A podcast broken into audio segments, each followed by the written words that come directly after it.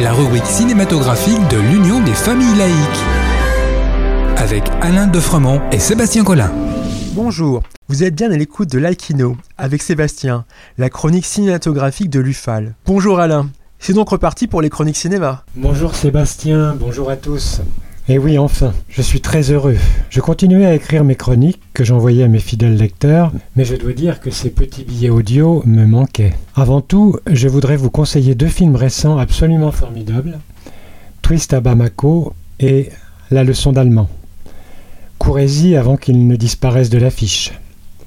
Mais revenons un peu en arrière. Profitant de nombreuses sorties de films en ce dernier trimestre 2021, il fallait être très réactif pour ne pas passer à côté de Perle, qui hélas était noyé dans la masse. Je voudrais vous inviter à retrouver ces trois films en VOD ou encore en salle pour certains. Le premier, La loi de Téhéran. C'est un film iranien de Saed Rostayi. Ce film a été néanmoins un des succès de l'été. La sortie de ce film a été une véritable course d'obstacles pour le réalisateur. Pression, censure, lenteur administrative, on comprend pourquoi, en voyant ce film terrible sur un sujet méconnu des Occidentaux, le trafic de drogue en Iran.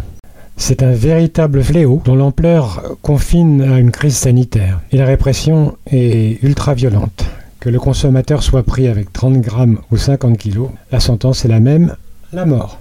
De la scène d'ouverture absolument sidérante à la terrifiante scène finale, le film est d'une complexité et d'une violence inouïe dans une réalisation époustouflante. Surtout, ne le ratez pas. Un autre coup de cœur, Alain? Beaucoup plus calme cette fois, mais tout aussi passionnant. C'est un film de Alem Khan, réalisateur anglo-pakistanais, qui s'intitule After Love. À Douvres, au sud de l'Angleterre, Marie Hussein se retrouve veuve après le décès brutal et inattendu de son mari. Entre parenthèses, la première scène, presque sans dialogue, est extraordinaire. Après son enterrement, elle découvre, fortuitement, en rangeant les affaires de son mari, qu'il cachait un secret à quelques kilomètres outre-Manche, à Calais. Le film s'ancre parfaitement dans la sociologie contemporaine et nous permet de nous identifier sans cesse à son héroïne, la comédienne Johanna Marie, absolument extraordinaire. Ce film, pour moi, est une totale réussite. Il est vrai que l'on a guère entendu parler de ces films. Et enfin, un film tunisien. Ah oui, alors celui-là, je l'ai vu trois fois, c'est une merveille. Ça s'appelle Une histoire d'amour et de désir de Leila Bouzid, réalisatrice tunisienne. C'est un film magique, extrêmement touchant, sur un aspect original de l'intégration, la culture littéraire. Ahmed sort de la cité où il a grandi en banlieue parisienne pour aller étudier à la Sorbonne. Ses parents sont exilés d'Algérie.